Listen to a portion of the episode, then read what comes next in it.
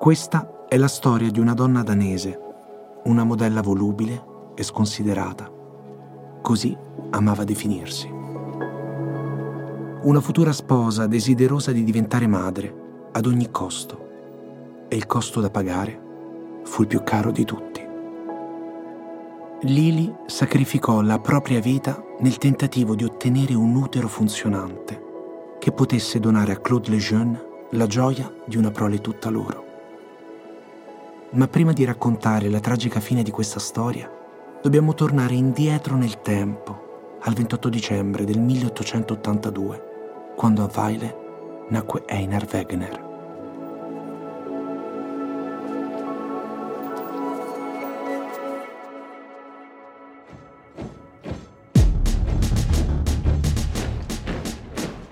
Facile conquistare il mondo con arsenali e corpi d'armata.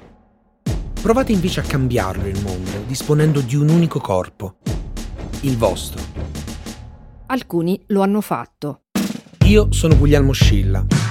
Io sono Katy La Torre e questo è Invertiti. Storie di gay, lesbiche, bisessuali, trans e travestite che hanno invertito il corso della storia.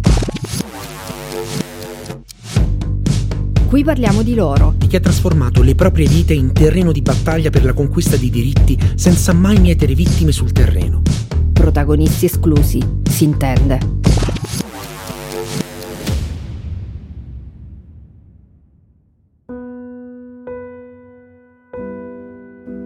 Einar nasce da una famiglia di commercianti verso la fine del 1800. È un bambino delicato e sensibile il padre non approva la sua indole docile e affettuosa.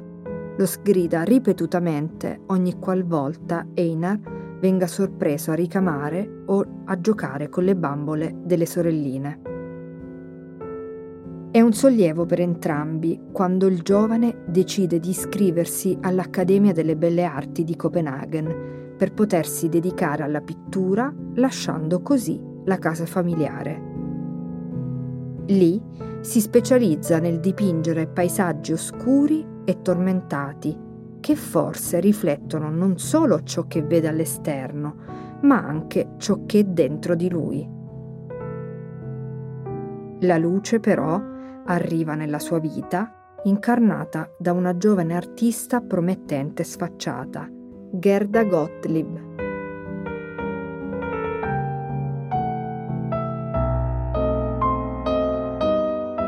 Aveva degli occhi chiari e brillanti, una figura armoniosa, una silhouette elegante, un fascino innato e una voce bella e melodiosa.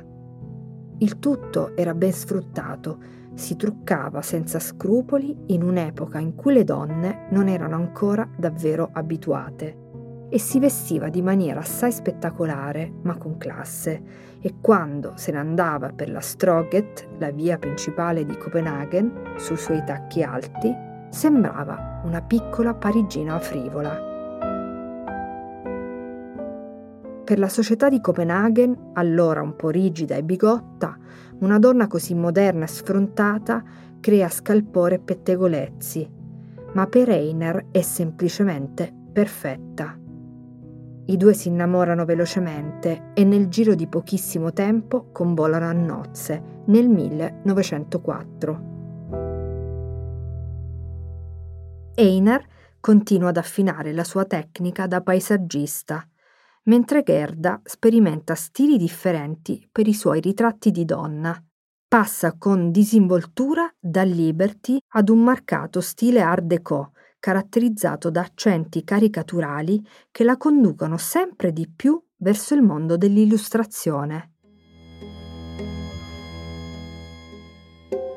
La sua carriera è in continua ascesa, tanto che un'attrice di fama internazionale come Anna Larsen le commissiona un ritratto.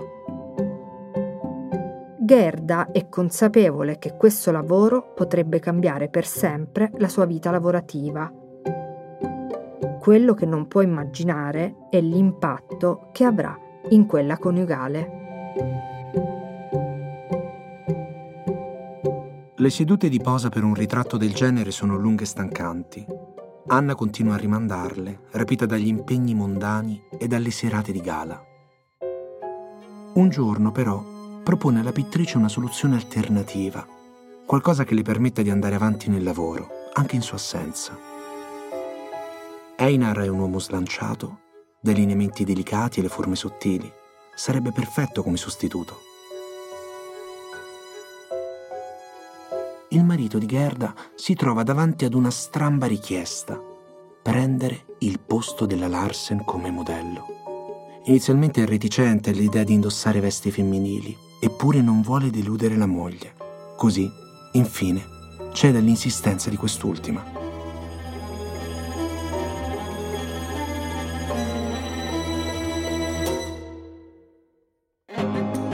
Gerda lo spoglia lentamente, lo aiuta ad indossare gli abiti di Anna e come fosse un gioco tra loro, lo trucca.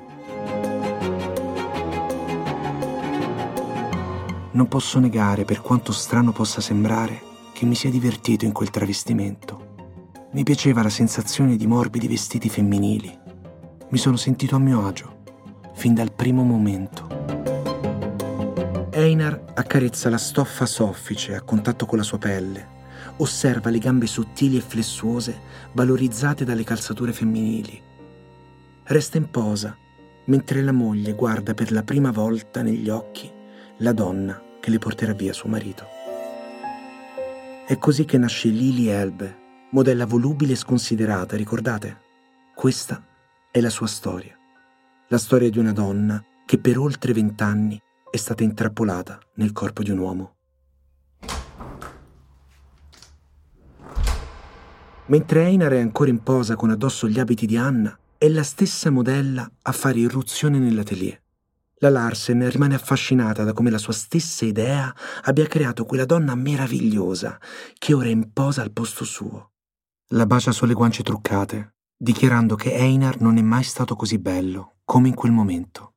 Ed è ancora una volta lei ad avere un ruolo fondamentale nel futuro dei Wegener. Tra risate e champagne, chiama Einar.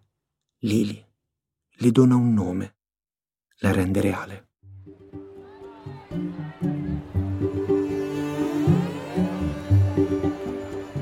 Qualche tempo dopo, l'Associazione degli Artisti di Copenaghen dà un ballo in maschera.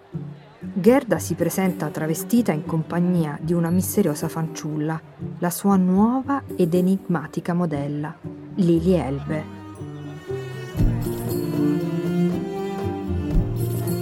Quasi nessuno conosce la vera identità di Lili e a chi chiede con insistenza viene presentata come la cugina di Einer, Inizialmente è solo l'alter ego che il pittore ha creato per divertirsi insieme alla moglie e per aiutarla nella sua carriera di ritrattista. Da quando Lili è infatti la protagonista della maggior parte delle opere di Gerda, il successo e le finanze di quest'ultima accrescono in maniera esponenziale.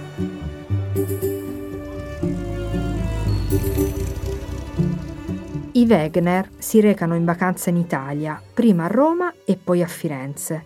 Hanno modo di respirare un clima molto meno moralista e bigotto rispetto a quello della capitale danese. Decidono dunque di lasciarsi Copenaghen alle spalle per trasferirsi nella città più bohemienne e rivoluzionaria di tutte, Parigi.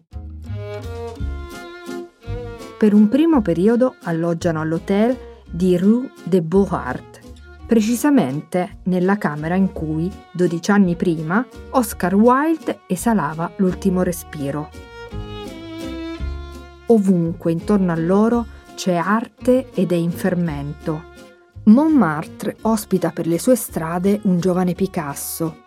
La città pullula di locali jazz, champagne a fiumi e ideali di libertà, verità, bellezza ed amore. E quale clima migliore per poter vivere come Lili se non questo? Vera, bella e libera, la donna esce sempre più spesso insieme alla signora Wegener. Diventa nei quadri di Gerda, ma anche al di fuori di essi, un'icona di seduzione enigmatica, capace di evocare un'identità femminile profonda e complessa tanto profonda da non lasciar più spazio ad Einar. Del pittore, marito e uomo, non resta che un guscio vuoto, l'involucro di un baco che è pronto a diventare farfalla. Lili, con il supporto di Gerda, decide di rivolgersi a degli specialisti, qualcuno che possa aiutarla a capire com'è possibile che il suo corpo sia tanto diverso da quello a cui sente di essere destinata.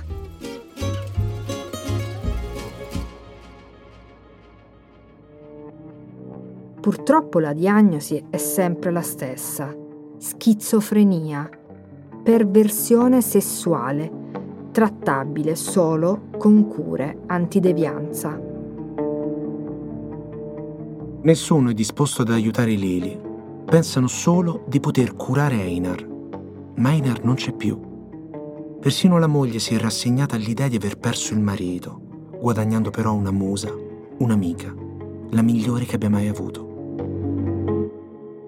Per distrarla dalle continue sofferenze, la porta in vacanza, dove Lily incontra un mercante d'arte, Claude Lejeune. Non è la prima volta che un uomo dimostra dell'interesse per lei. In passato però si era sempre trattato di uomini omosessuali che la desideravano in quanto Einar, vestito da Lily. Claude invece è giovane, ingenuo e non ha idea di chi sia Einar. Vede solo Lily e la ama teneramente. Gerda permette a Claude di avvicinarsi a loro, lo lascia entrare nella vita di entrambe lo ritroviamo addirittura dipinto accanto alla sua musa in alcuni quadri degli anni venti. Questo nuovo amore spinge ancora di più Lily nel voler trovare una risposta alle sue domande. È il 1930 quando per la prima volta sente parlare del famoso ginecologo tedesco Fernand Varnekros. Varnekos, specializzato in casi di transessualità, visita Lily e per la prima volta le dona una speranza. Nessuna diagnosi di malattia mentale o perversione. Nel corpo di Lily sono presenti delle ovaie atrofizzate. È probabile che sia affetta da un'anomalia cromosomica e la indirizza verso qualcuno che potrebbe aiutarla. Berlino, Istituto tedesco di scienze sessuali fondato dal dottor Magnus Hirschfeld, che negli anni venti sta sperimentando i primi interventi chirurgici di riassegnazione di genere. Nel 1922 ha operato Dora Richter, rimuovendole chirurgicamente i testicoli. Nel 1931 ha eseguito sulla stessa paziente la rimozione del pene e la prima vaginoplastica della storia. Ed è proprio qui che la nostra Lily è diretta Gerda l'accompagna in stazione. Vorrebbe andare anche lei, ma Lily sente di dover intraprendere quel viaggio di rinascita da sola. La prima operazione, quella di castrazione, viene eseguita senza complicazioni. Successivamente, tra il 1930 e il 1931, procede con altri due interventi, la rimozione del pene ed il trapianto di ovaie. Queste operazioni le consentono di cambiare legalmente nome e sesso e di ricevere il passaporto come Lili Ilse Elvenes, conosciuta da tutti come Lili Elbe. Il re di Danimarca in persona, Cristiano X, annulla il suo matrimonio con Gerda, sebbene le due restino sempre unite.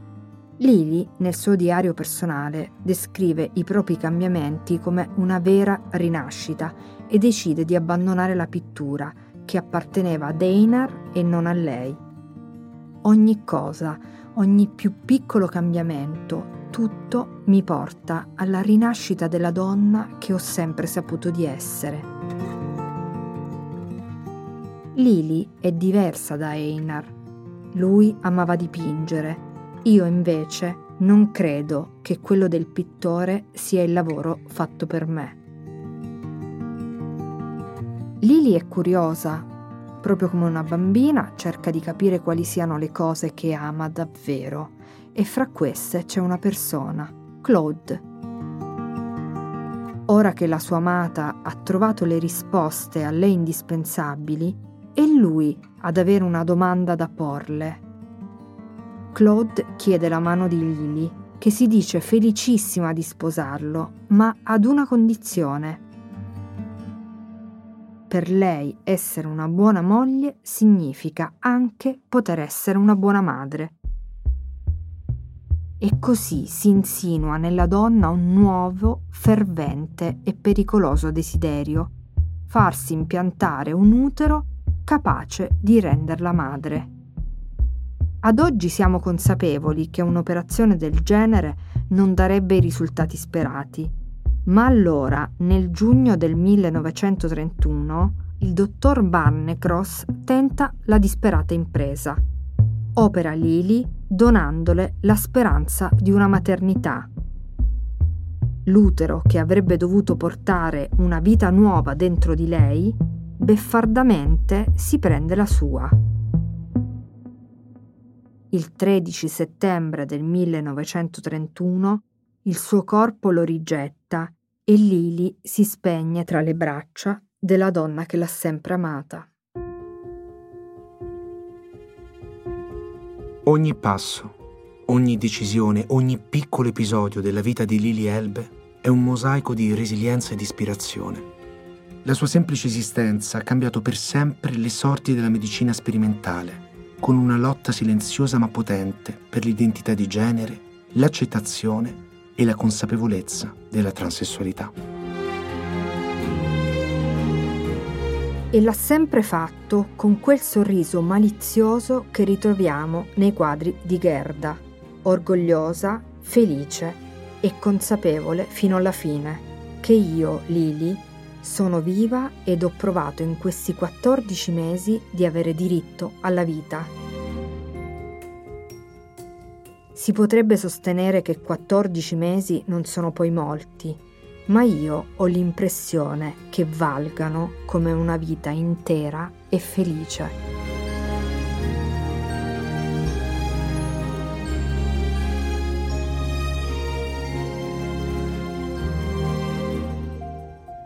Questa è la storia di una donna danese che voleva diventare madre e lo è diventata. Dell'intero movimento di identità transessuale. Io sono Guglielmo Scilla.